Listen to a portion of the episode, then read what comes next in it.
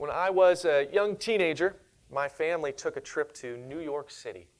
And uh, when we were there, we did all the tourist type of things. You know, we saw the Statue of Liberty and went to Rockefeller Center and Times Square, and we rode the subway.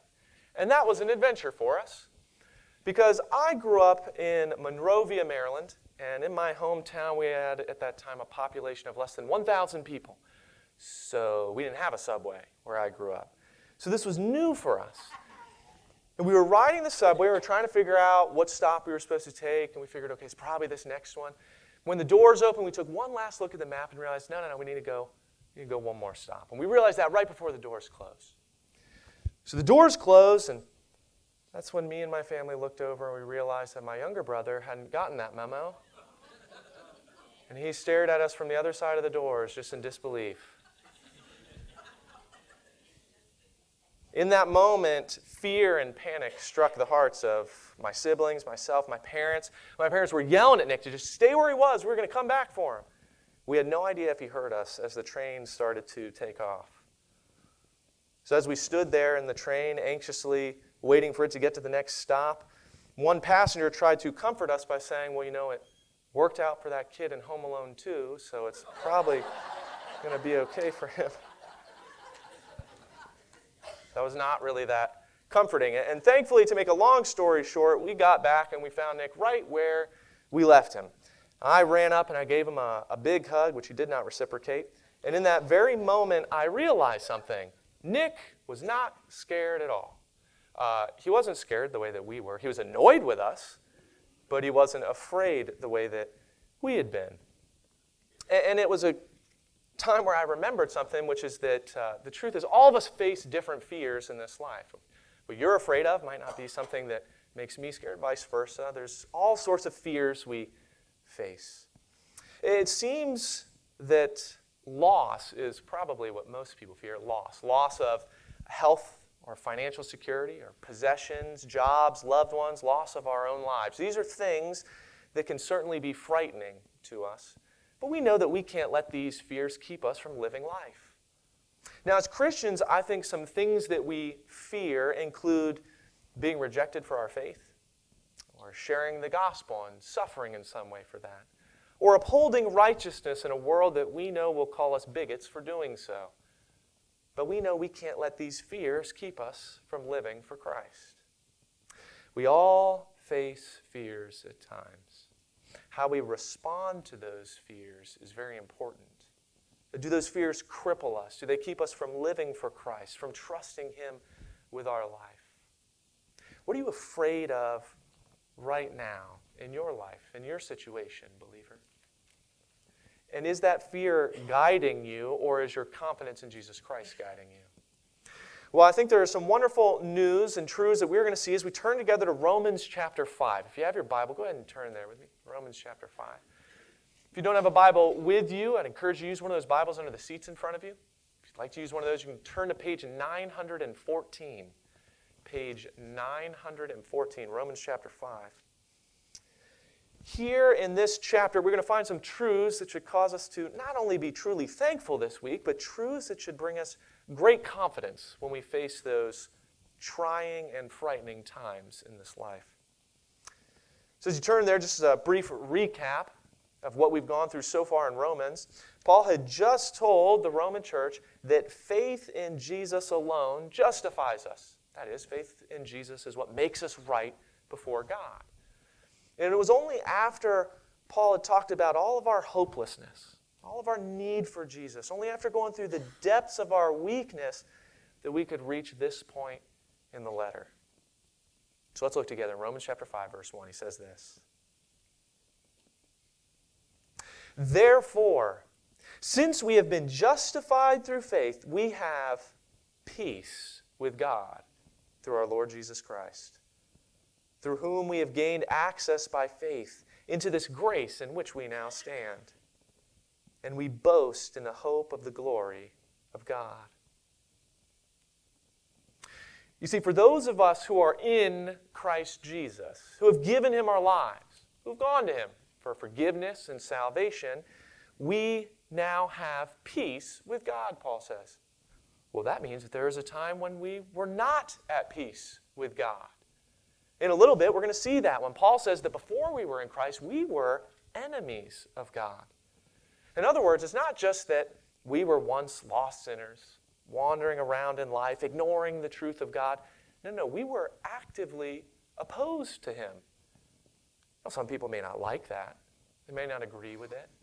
Some people might think, no, no, the enemies of God, those are just the atheists on TV who are shouting and saying that God doesn't exist. Or people might say, no, the enemies of God, they're just people like, like the members of the Satanic Temple who were recently unbaptizing people at an event in Texas. Maybe some of you read about that. But the Bible says it's not just those individuals. No, no, it's everyone who's not a follower of Jesus is an enemy of Jesus. A few weeks ago, I mentioned that there is no spiritual middle ground in this life. We are either equally separated from God or equally reconciled to God. We are in the family of the devil or we are in the family of God. And believers, before Jesus became our Savior, we were once his enemies. We may not have thought of it that way, but that is exactly how it was. When we lived in sin and selfishness and unbelief, we were by nature rejecting God. So, like it or not, that meant that we were fighting against him. It's kind of like this in North Korea, whether they like it or not, every citizen who reaches adulthood must become a part of the North Korean army. At a certain age, everyone, man and woman, must serve in the military for a number of years. Now, former soldiers who have escaped that brutal regime have described what it was like in the army how they were given barely enough food to survive, how they are brainwashed on a regular basis into obeying the teachings of their dictator, how they're given these cheaply made clothes to wear that quickly wear out, but they have to keep using them. They don't have another choice. Now, the North Korean army may be one of the largest in the world, but its soldiers are a demoralized bunch, following a wicked commander, and all of them are part of the army, whether they like it or not. That is what it is to be a citizen in North Korea. We see the Bible says that those who are not following Jesus in faith are by nature citizens of this sinful world. And all unbelievers make up a large army as they follow their wicked commander, Satan, living as enemies of God, whether they like that truth or not. That is still the truth. And they are on the losing side. The good news is that they do not have to stay there. If we come to Jesus in faith, we're rescued, we're forgiven, and then we are at peace with God. We're no longer citizens of the world, but the Bible says in Philippians chapter 3, we become citizens of heaven. And as if that was not enough to overwhelm us with thanks, Paul then says that by faith, we now have access into God's grace in which we now stand. See, this, this peace that we have with God, it's not some peace that temporarily sets us free as though we could lose our salvation. Now, this peace makes us a permanent part of God's family, and we will always stand in that grace.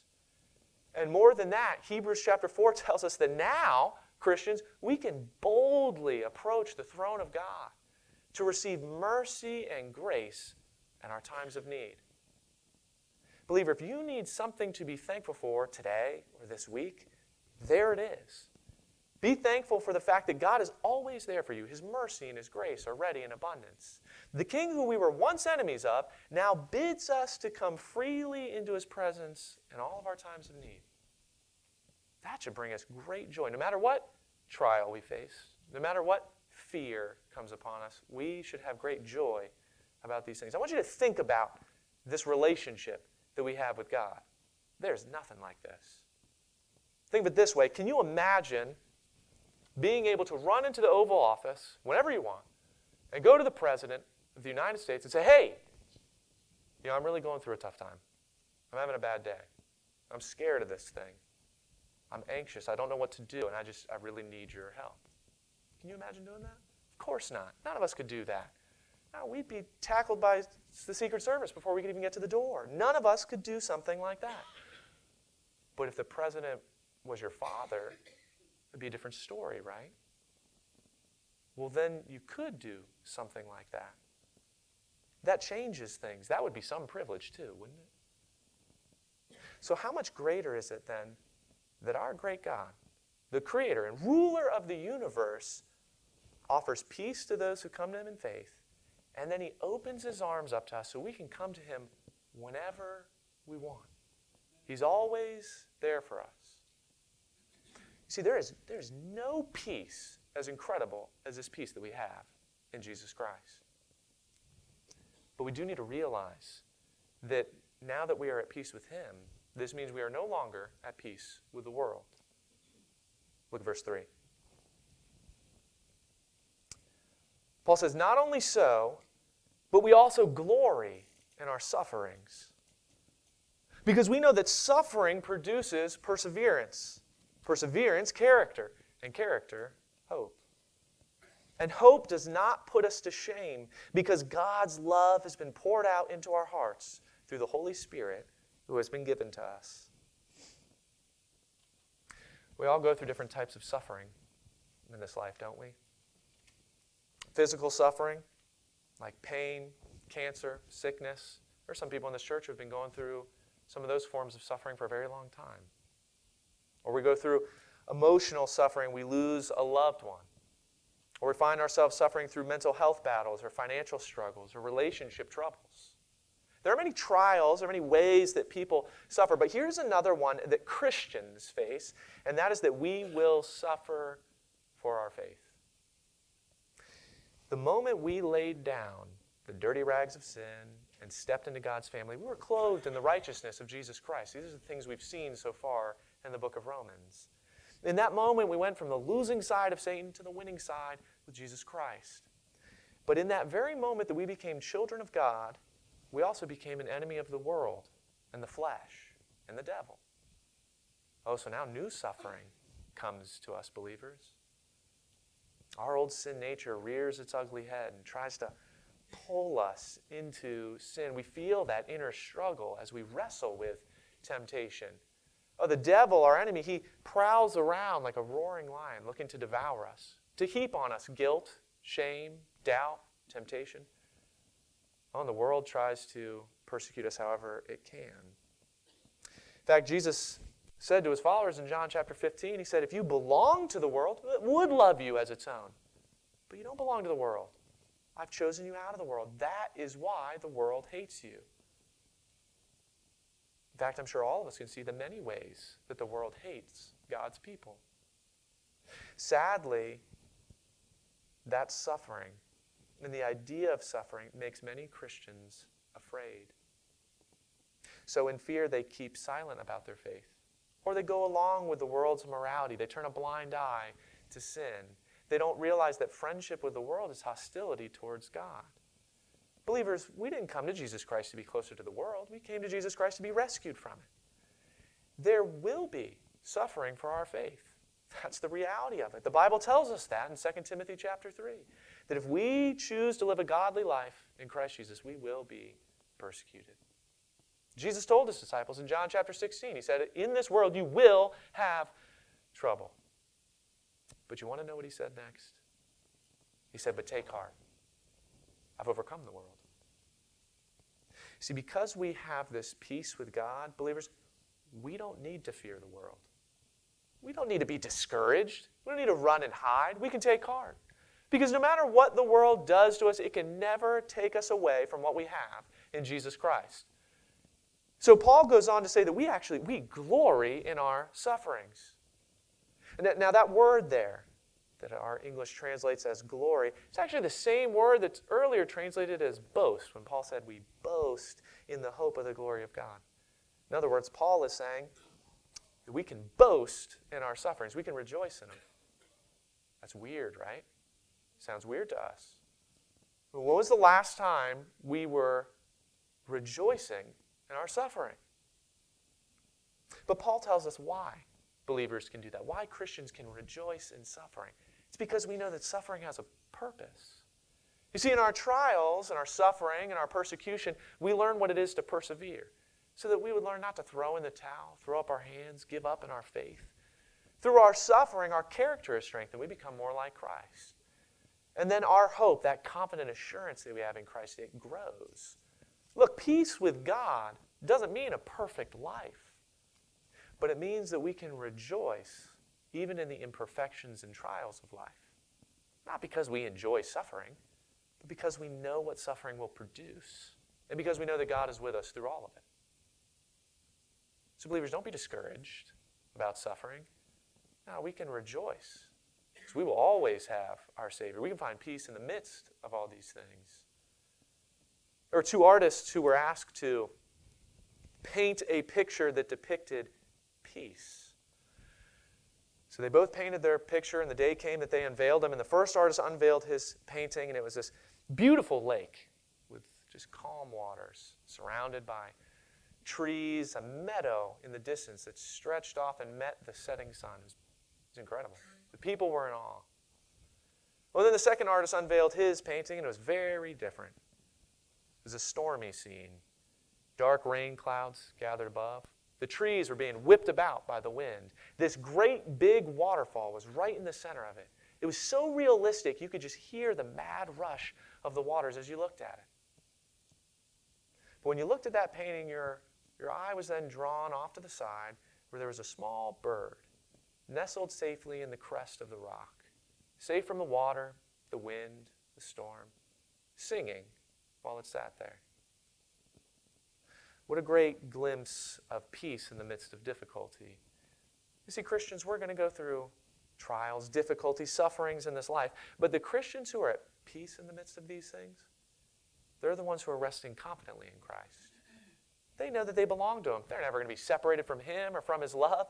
So nothing is going to rob them of the joy and the peace they have in Jesus Christ. They don't fear the world or what the world will do to them because Jesus Christ overcame the world. But there's more for us to see. Look at verse 6. Paul says, You see, at just the right time, when we were still powerless, Christ died for the ungodly. Uh, very rarely will anyone die for a righteous person, though for a good person, someone might possibly dare to die. But God demonstrates his own love for us in this while we were still sinners, Christ died for us. Since we have now been justified by his blood, how much more shall we be saved from God's wrath through him? For if, while we were God's enemies, we were reconciled to him through the death of his Son, how much more, having been reconciled, shall we be saved through his life?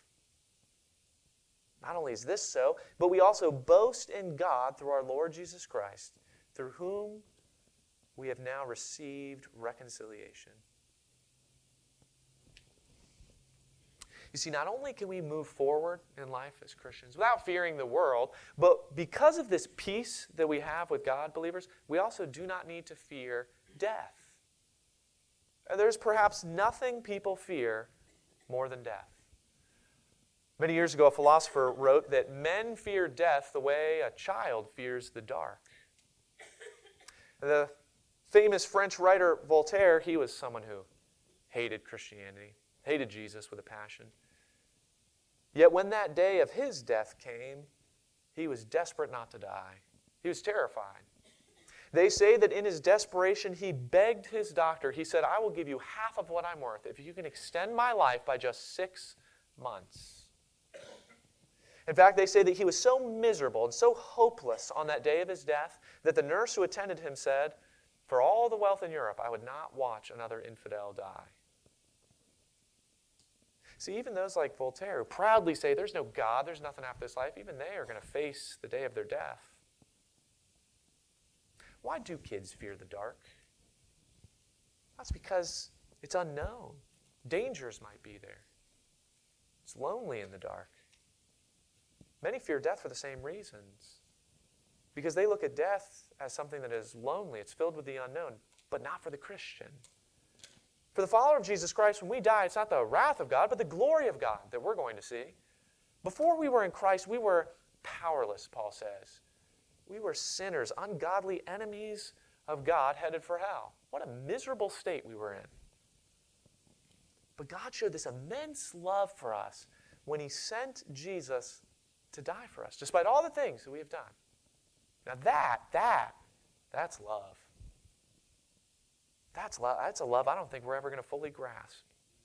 You see, like many of you, I, I would quickly lay down my life to save someone in, in my family. I'm sure many of us would do that. But will we do that for, uh, for our neighbors? What about for a stranger? Will we lay down our life for all the guilty criminals in the world? What about the dictators? Or the criminals, the thieves, the cheats, the liars of the world? At some point, we draw the line. Yet Jesus died for the sins of all of them, including you and me. Thieves and liars in our own right. That's, that's love. It's a love that I don't think we'll ever fully understand. But if we accept it, if we put our faith in Jesus, then we're set free from the penalty of hell. And then we can move forward with this confidence that after this life, we're going to step into eternity with our Savior. And that means that as Christians, we don't need to fear death. If by his death Jesus could bring this great forgiveness that we so desperately need, then certainly by his life, for we know that he did not stay in the grave, but that he did rise back to life, for by his life he will never let us go. He will always hold us forever in his grasp. So the Christian can approach death without fear of the unknown, but instead with joy at what lies in store for them. And that great hope has given boldness to many Christians in their living and in their dying. Let me share an example of that with you. In 1977, in China, two Christian girls were sentenced to death for their faith in Jesus Christ. Despite the insults from the guards, the suffering they faced, and the prospect of death, they were not willing to give up their faith or to cower in fear.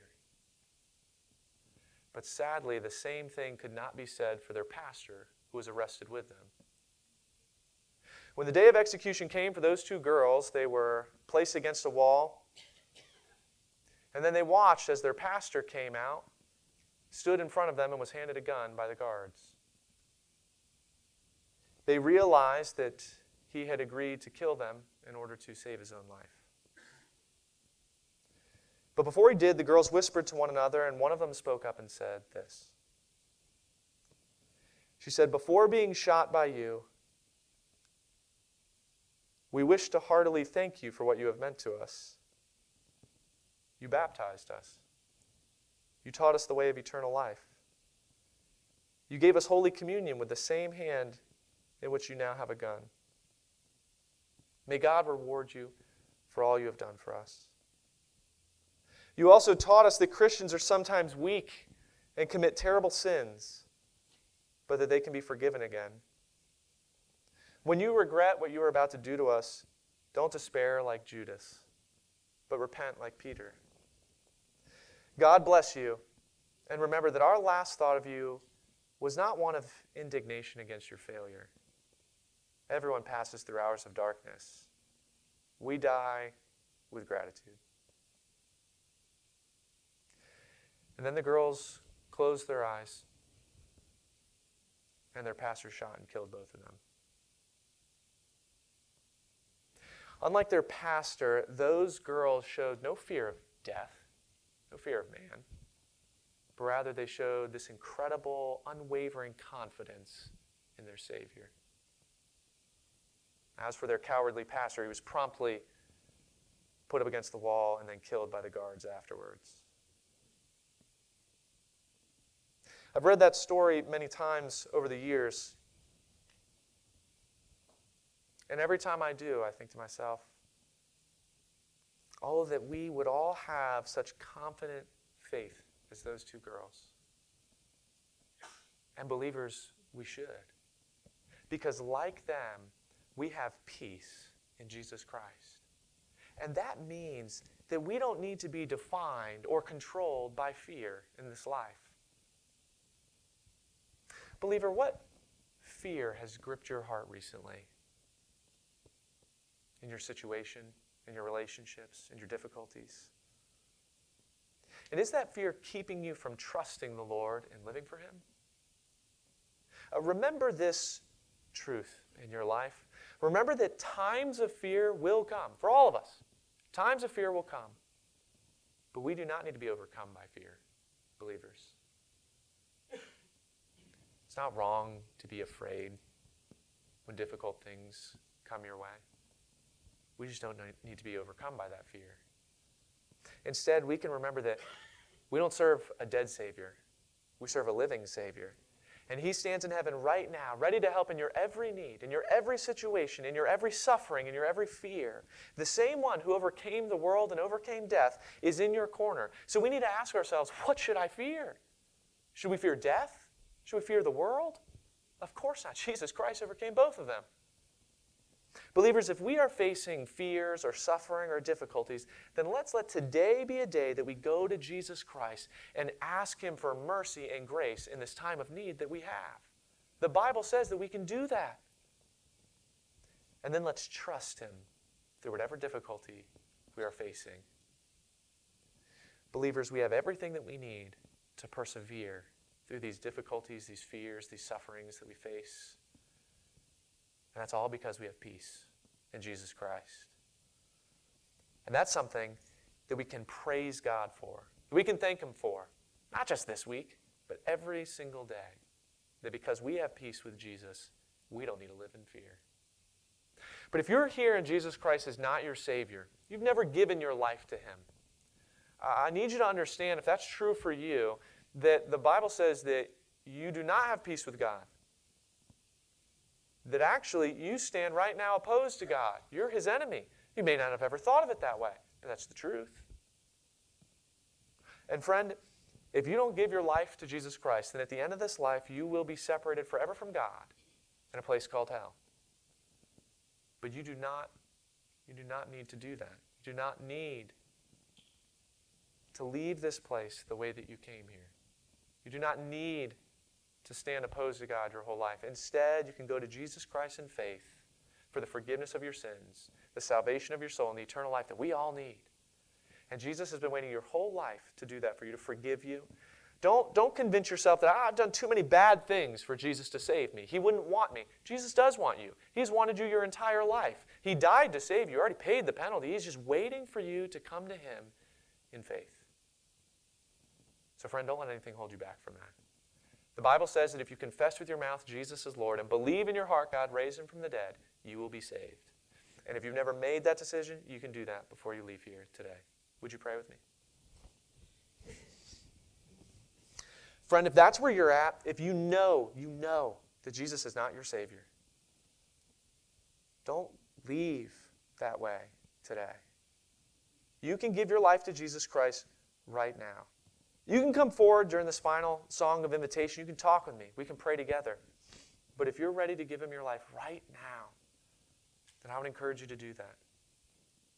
You can go to Him in prayer and by faith admit to Him that you know you're a sinner, that you know you need His forgiveness, and ask Him to be your Savior. Friend, give Him your life. And I promise that if you go to Him in prayer by faith, I promise you on the authority of God's Word, Jesus will forgive you of all your sins. He'll save your soul. And you'll always be a part of His family from this day moving forward. Dear Heavenly Father, for those of us who have made that decision, who have given our lives to Jesus, we know that there are going to be tough things that we face. Many of us in this room are going through tough things. Some of us are suffering physically, mentally, emotionally, spiritually. And some of us know what it is to suffer for our faith. But I pray that none of these things would keep us from praising you and trusting you.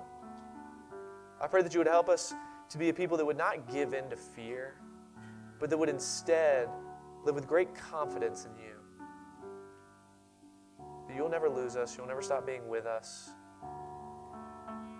Father, if there are any believers here today who are going through a time of difficulty or suffering, I pray that during this final song, you would move in their hearts to come before you for grace and mercy in their time of need.